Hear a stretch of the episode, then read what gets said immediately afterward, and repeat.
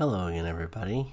This is uh, Jason Powers. I'm uh, actually sitting in the studio, well, my uh, office area, and decided to do a, retro broadcast today. So this will take us back, uh, well, 41 years ago, actually 1981, and the major world leaders of the time, and will be heard.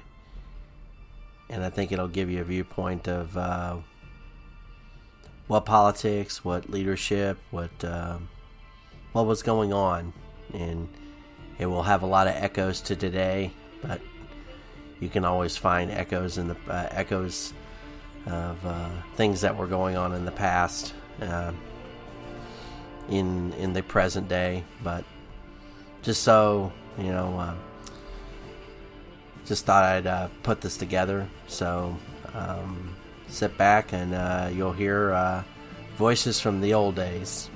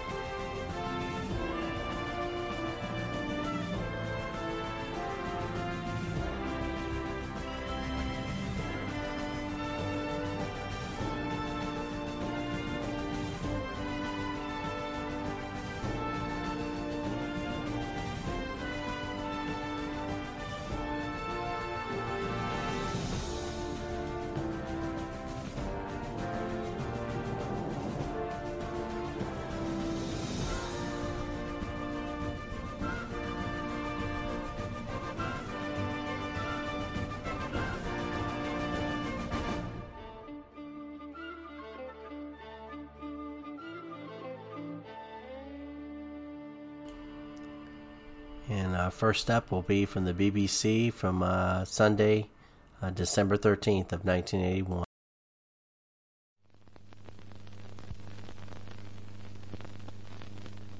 About the series by Horace Newcomb in the Christmas double edition of The Listener, which is out on Thursday.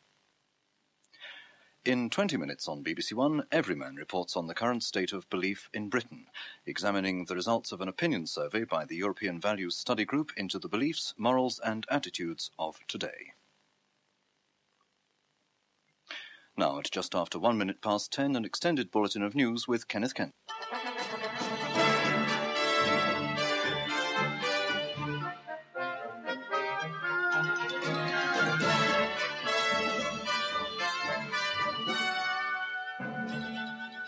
Armed forces now rule in Poland with martial law and the threat of execution for those who break it.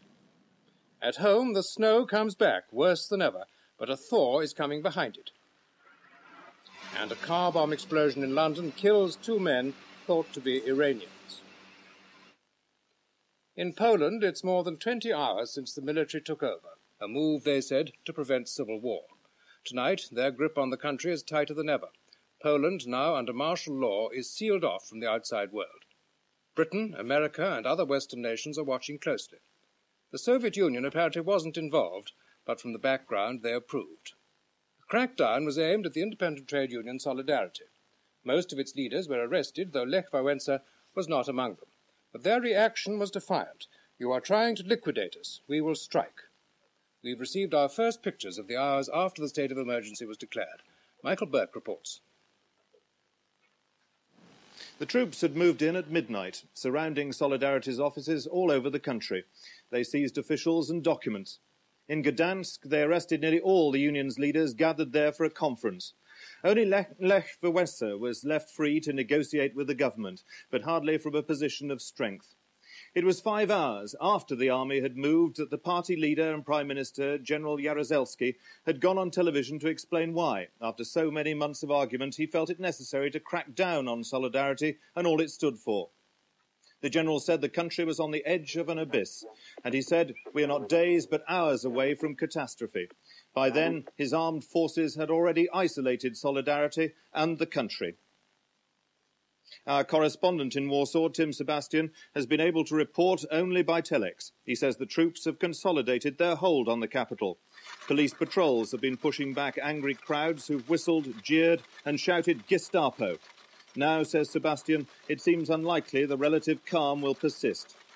Communications with the East as well as the West have been cut off, and that includes the Soviet Union. Our correspondent Keith Graves is in East Germany, and today, when he drove to the Polish border, he found it heavily guarded. What made General Jaruzelski, a man most regarded as a moderate in Poland, order the clampdown? His country is billions of pounds in debt to the West, debts, incidentally, that are now even less likely to be repaid. His people are so short of food, they're living on what many would consider a starvation diet. But it's the threat to Poland's communist system posed by Solidarity that's made him act. In the last 10 days, the radicals within Solidarity have been increasingly outspoken. Even more important, they seem to have won the backing of Lech Wałęsa, who until recently had been a calming influence in the union leadership. So there you go. That's uh, the first one. So names from the past, Lech Lech. Uh, I can't pronounce anything any lately. Uh, this next one is from uh, Margaret Thatcher. Uh, she's being interviewed, and I'm going to play about eight minutes of uh, her uh, responses and and how she describes how she handles government, and then the questions that she is uh, asked thereafter.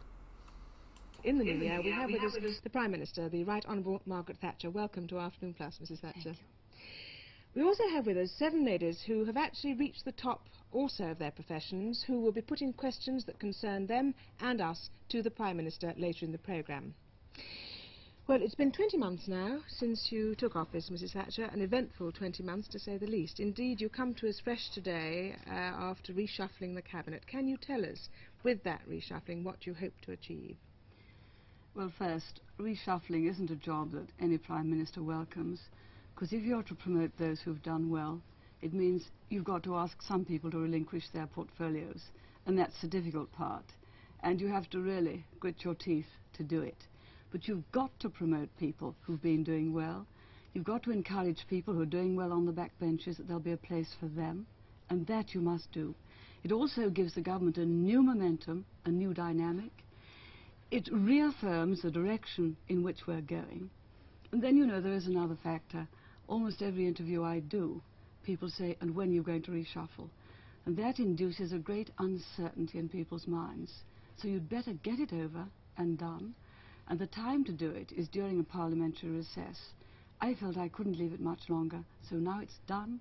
The future is reaffirmed and we'll go full steam ahead again. You said you wanted to encourage people who want, you know, would like promotion. What mm. about the people who you perhaps can't tolerate because of their strong criticism of your cabinet. I mean, both Mr. Oh. Pym and St John Stevas have been outspoken about cuts in public expenditure, haven't they? If I couldn't have tolerated them, they wouldn't have been in my cabinet in the first place, because we could never have got on. Cabinet government consists in discussing and in deciding jointly in which direction you should go.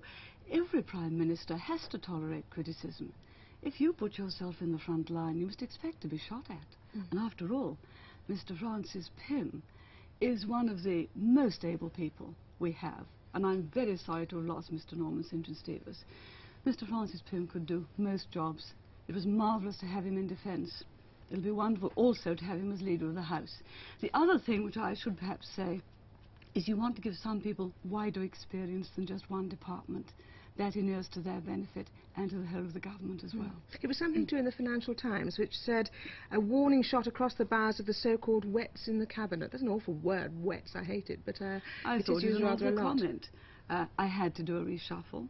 I had to promote some people. Yes. I had to give some people wider experience. Yes. I did it quietly, without fuss, efficiently, in the normal incidents of the day's work during a recess. I understand that what angers you rather a lot, disloyalty and leaks of information. I mean, you've shown how displeased you've been with that. That has happened quite a bit in the government so far, hasn't it? Leaks there have been, yes. They shouldn't happen because it makes doesn't make for efficient cabinet government. If you feel that anything you say might be repeated outside, it should not happen. It shouldn't happen in any government. I hope it will happen less and less. I think people are very much aware of the damage that it's done. Disloyalty. It's not a question of being loyal or disloyal to a prime minister. Cabinet government consists in coming to a decision by discussion. What you should never do is say, all right, I'll go along with it inside cabinet, provided outside I can say I don't agree. Mm. That is not cabinet government, mm. and it will weaken any government. We've had one or two problems. I hope we're through those. You seem, on the other hand, to enjoy battling. You seem to thrive on it. And Barbara Castle wrote in her diaries that power is the best cosmetic for women politicians. Do you agree with that? well, I like battling. I like battling. The trouble is, if you're not careful, I'm not sure it's a good cosmetic. The battles can show in your face. But I like battling. Yes, I do enjoy question time, because then I'm facing absolutely on my own mm. the whole of the opposition, and of course questions from our own side too. Everyone can see that no one there can help you. Mm. You've got to know your stuff. Only you can find the answer, and that I do love. And if there's a row, I never mind it, because I can cope. Mm. Not that I particularly think that Parliament should be run by a row a day or a scare a day, and I don't think the British people like it either. But if there's a real battle, Yes, I'm right in the middle of it. At the beginning of the day, you know, sometimes I wake up and I think, now, am I going to enjoy today or am I going to dread it? So you say, oh, good or oh, God. What do you say most mornings? I look forward to every day. Every day has new opportunities. Of course, there are some days when um, I'm just a little bit fearful. It might be that you have a tremendously big speech in the House of Commons or a big speech which is going to be televised. And somehow, and I think you must know it, the moment those television cameras move in, something changes. You're not just quite as natural as you were before. And I think that is just about the worst worry I have, the big speeches. The things when you haven't got to issue a press release and read something out. I much prefer, I'm much better really at just talking and just getting up and making an informal speech than I am at issuing the press releases and then reading through them. And you know, if you don't read every word out, this uh, finds some significance in what you haven't mm. said. Yeah, we were all saying before we went on the air, weren't we, the moment the television cameras began to go like that, we were all feeling apprehensive. Well, I don't think you do. Oh, yes, I do. Um, one last thing before we go and look at some vox pops, Mrs. Mm. Thatcher. A person who has um, such strongly held views obviously is owned strong criticism. We've already broached the subject already a little earlier on. But you do listen, which is what you said you did. You do listen to people's criticism of you. Of course I do. Mm. Um, I mean, I have to, as some of it may well be very valid. Or it may be that we're not putting the full facts over, so they don't see the reason for the decision. Of course, some mm. of the criticism may be right. And if it is, then you've got to change. Yes. Good. Well, at that moment, uh, it brings us neatly to the next part of the programme. Before our studio guests put their questions to you, uh, let's hear what women were saying yesterday in the streets outside our studios. I'd be delighted to ask Maggie Thatcher a question. As a teacher, I'm very, very concerned about what is happening within the schools at the present time. And my one question would be simply this. What is this government that says education is an investment for the future, for a technological future, what is this government going to do about the kids who are now in school who are not going to get an adequate education now and certainly in the future? What is Maggie and her government going to do about that? Well, I don't demand Mrs Thatcher, but I'd like to know, as the manageress of a boutique, is she fully aware of the problems of the small businesses and when is she going to do something about it?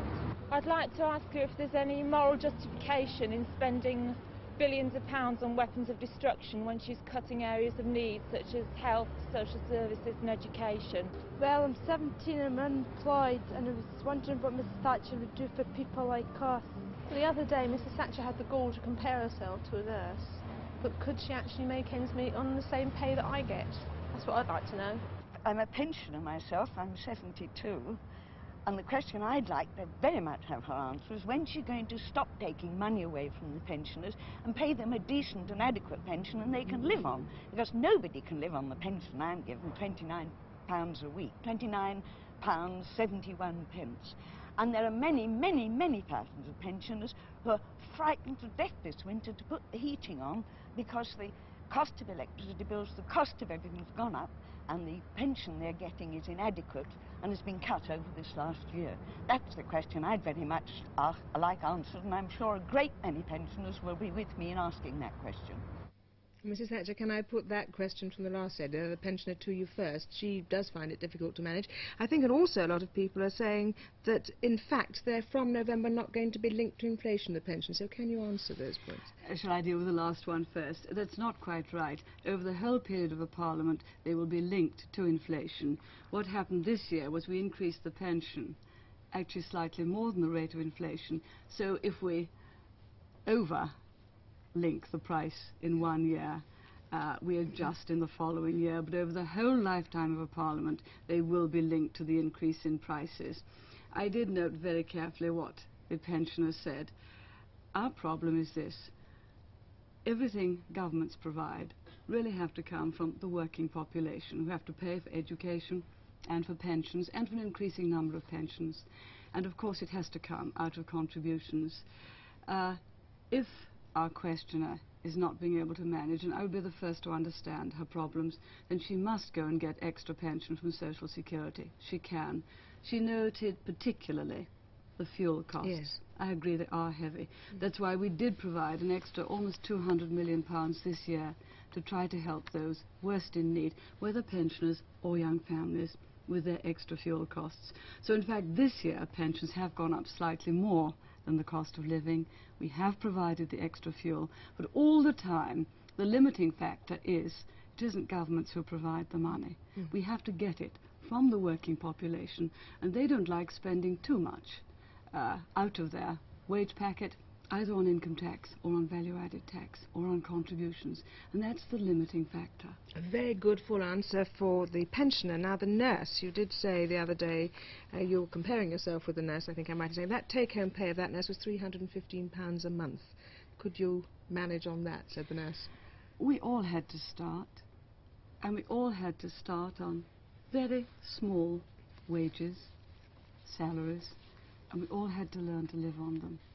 Again, every extra thing we put into the National Health Service, we have to decide where it will go. I think most people would say the most important thing in the service are the doctors and the nurses and getting their services to the patients. We negotiate each year. In fact, the pay increase to nurses, we honoured the Clegg Award in every single way.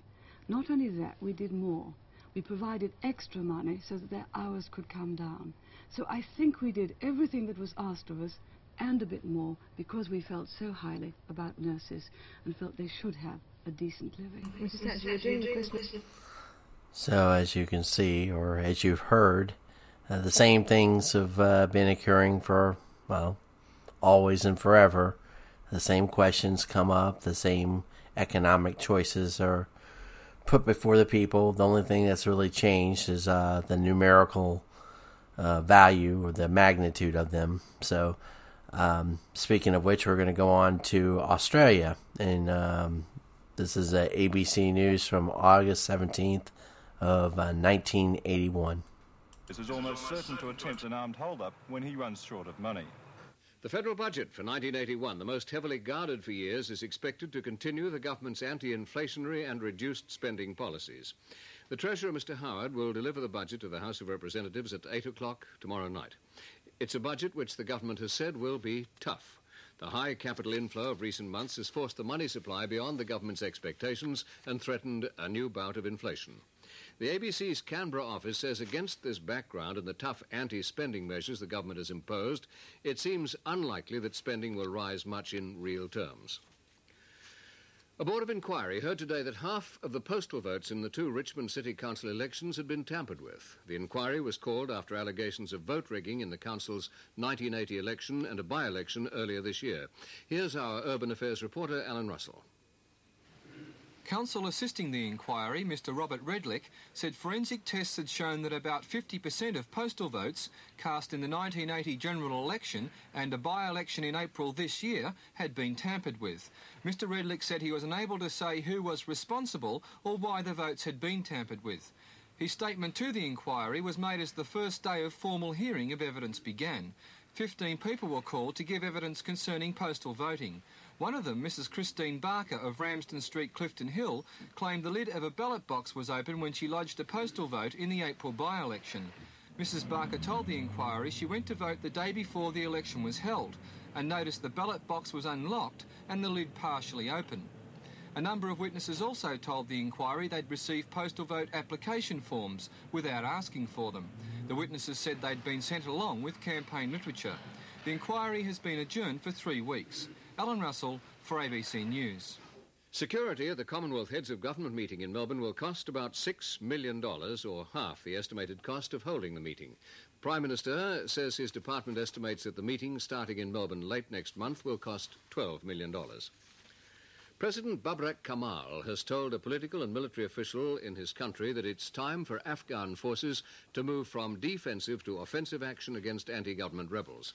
According to Kabul radio, the president said considerable progress was being made against the counter-revolutionaries.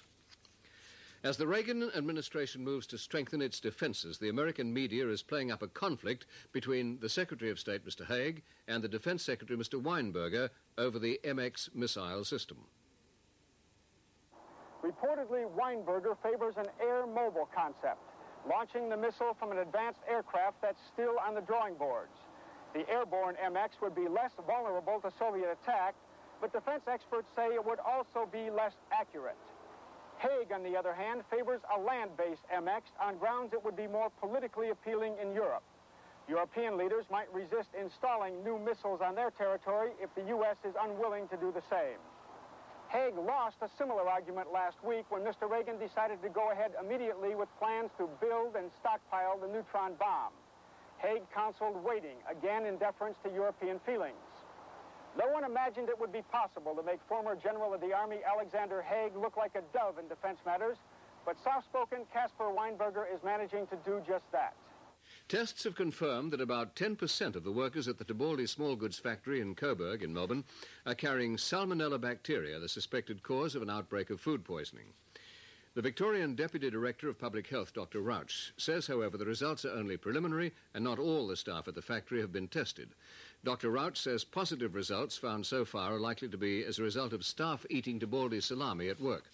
98 Victorians have so far been affected by food poisoning, believed to be caused by eating salami, and a total of 230 people around Australia have been affected. The American actress Zsa Zsa Gabor arrived in Sydney today and expressed some firm ideas on love and marriage. Reporter Mark Gifford was at her news conference.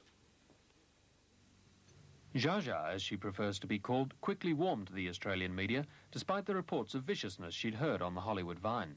She's out here to appear on a chat show and to chase up some relatives. It's Zsa Zsa's first time in Australia, and she proved as charming as some of the characters she's played in an acting career spanning some 42 movies. Despite her long trip, she looked well, politely turning down reporters' questions. So a little Hollywood there, but uh, speaking of Hollywood, uh, now we're going to listen to uh, President Reagan's uh, first press conference. He delivered it on uh, January 29th of 1981. I'll have to wait a second here.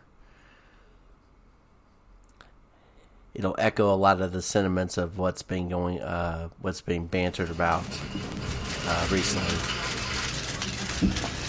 How do you do? I have a brief opening statement here before I take your questions. Yesterday, Secretary of the Treasury Donald Regan sent to the Congress a request to raise the debt ceiling to $985 billion. This represents a dramatic jump of $50 billion over the previous debt ceiling. The administration took this action with great regret because it's clear that the massive deficits our government runs is one of the root causes of our profound economic problems. And for too many years, this process has come too easily for us. We've lived beyond our means and then financed our extravagance on the backs of the American people. The clear message I received in the election campaign is that we must gain control of this inflationary monster. Let me briefly review for the American people what we've already done. Within moments of taking the oath of office, I placed a freeze on the hiring of civilian employees in the federal government. Two days later, I issued an order to cut down on government travel, reduce the number of consultants to the government, stop the procurement of certain items, and called on my appointees to exercise restraint in their own offices. Yesterday, I announced the elimination of remaining federal controls on U.S. oil production and marketing. Today, I'm announcing two more actions to reduce the size of the federal government. First, I'm taking major steps toward the elimination of the Council on Wage and Price Stability. This council has been a failure. It has been totally ineffective in controlling inflation, and it's imposed unnecessary burdens on labor and business. Therefore, I'm now ending the wage and price program of the council. I am eliminating the staff that carries out its wage pricing activities, and I'm asking Congress to rescind its budget, saving the taxpayers some $1.5 million a year. My second decision today is a directive ordering key federal agencies to freeze pending regulations for 60 days.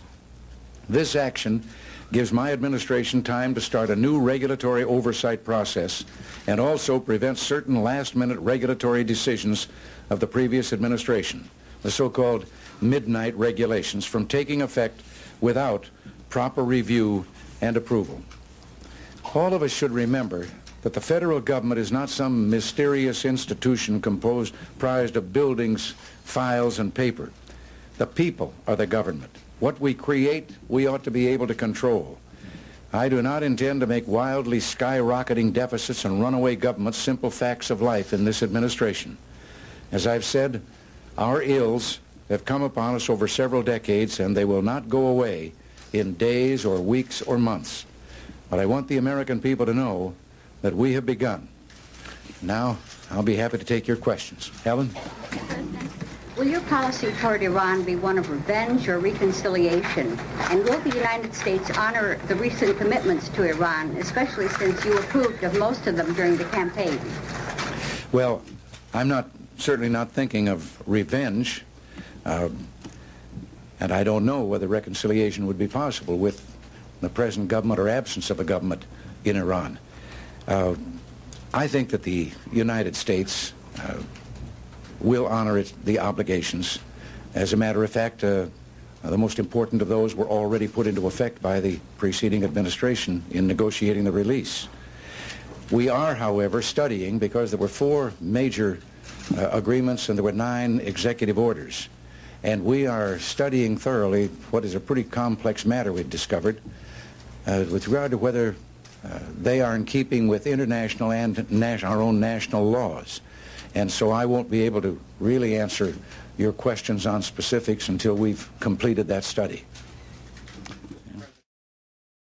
Sam? Mr. President, what do you see as the long-range intentions of the Soviet Union? Do you think, for instance, the Kremlin is bent on world domination that might lead to a continuation of the Cold War? Or do you think that under other circumstances, uh, detente is possible? Well, so far, détente's been a one-way street that the Soviet Union has used to pursue its own aims. Uh, I don't have to think of an answer as to what I think their intentions are. They have repeated it. I know of no leader of the Soviet Union since the revolution, in including the present leadership, that has not more than once repeated in the various uh, communist congresses they hold their determination that their goal must be the promotion of world revolution and a one world socialist or communist state, whichever word you want to use. Now, as long as they do that, and as long as they at the same time have openly and publicly declared that the only morality they recognize is what will further their cause, meaning they reserve unto themselves the right to commit any crime, to lie, to cheat, in order to attain that, and that is moral, not immoral. And we operate on a different set of standards.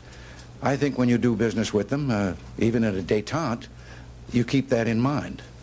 Uh, let me take someone, young lady. Very interesting there at the very end. I think uh, all of us can uh, appreciate uh, some of what he was saying there. It's certainly uh, it certainly harkens to today as far as morality and whatnot. But uh, we'll end it here with um, somebody whose uh, son is currently destroying the very document that this uh, leader uh, started to talk about. Um, Pierre Trudeau from November 5th of 1981. The premiers, and if I can uh, do that at this stage or later the proceedings, we might find uh, other copies. This is the only one I have with me, but I'm sure they will be distributed, and the substance of them is uh, probably known by now to members of this House. Uh, I won't explain them in any detail, except to uh, say that we have, by consensus, constitu- constitutionalized an endeavor began in this House more than a year ago bring Canada's constitution to Canada, to have in it an amending formula, and to have in it a Charter of Rights binding on all levels of government.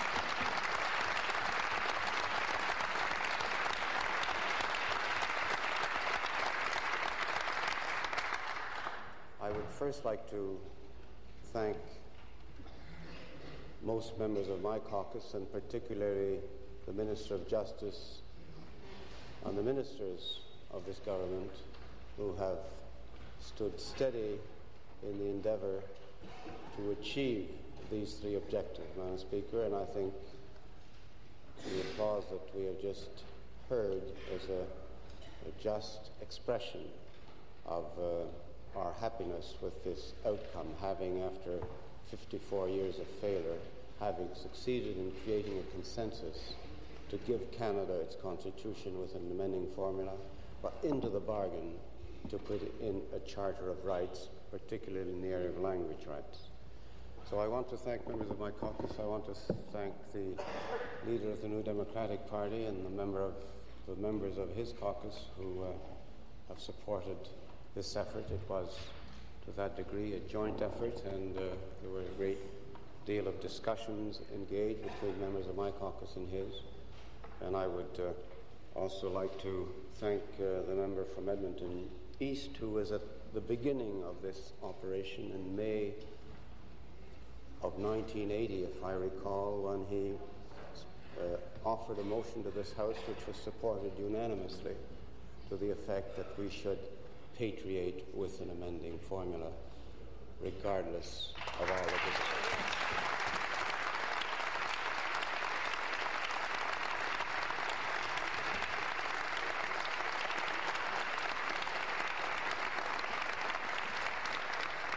The uh, task is not yet done.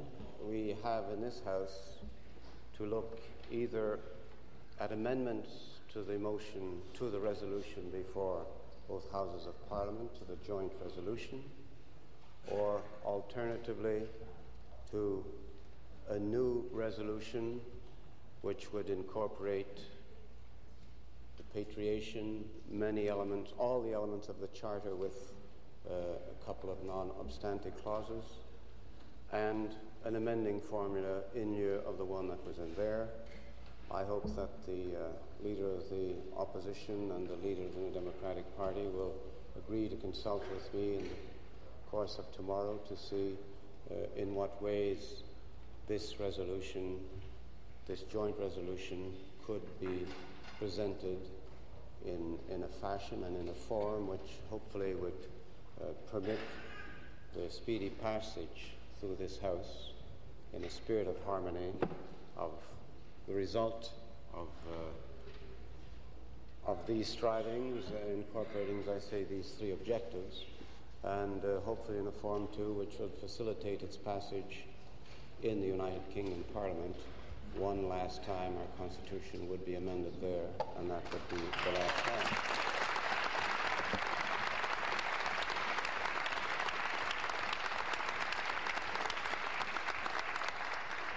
I talked to the government house leader in the other place because there is a change which affects them in this accord, a change which, which was put forward in the compromise uh, amending formula, and uh, I know that uh, the reason where they had held for their veto up till now was that they felt it their duty to protect the provinces, but uh, after consultation with the House Leader in the other place, I uh, feel we can be hopeful that now that the provinces themselves have consulted to this, uh, that they will uh, accept this amendment too.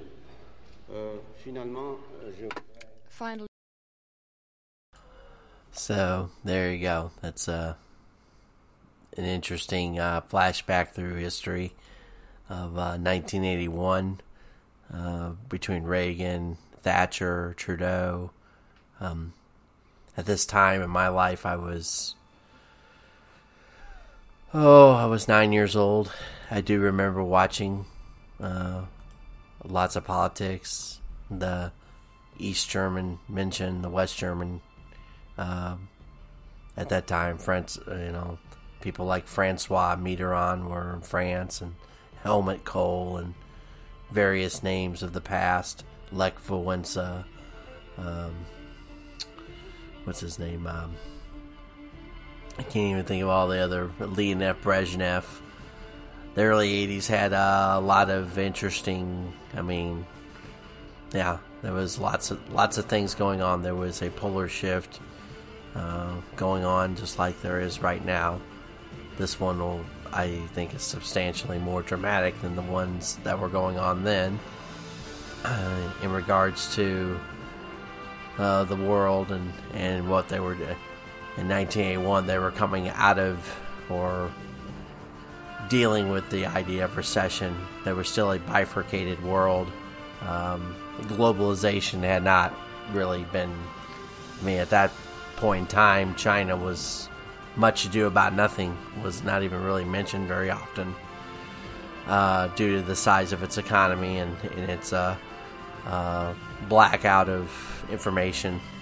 The West still had a moral integrity, which uh, it uh, is uh, flailing and lacking in many ways. Those of us who grew up in this this time frame know that we are a far far different culture and some people of my age should be well aware of that and be very disappointed in themselves for the things that they push. So we'll leave it there. God bless the United States of America. And God save the world.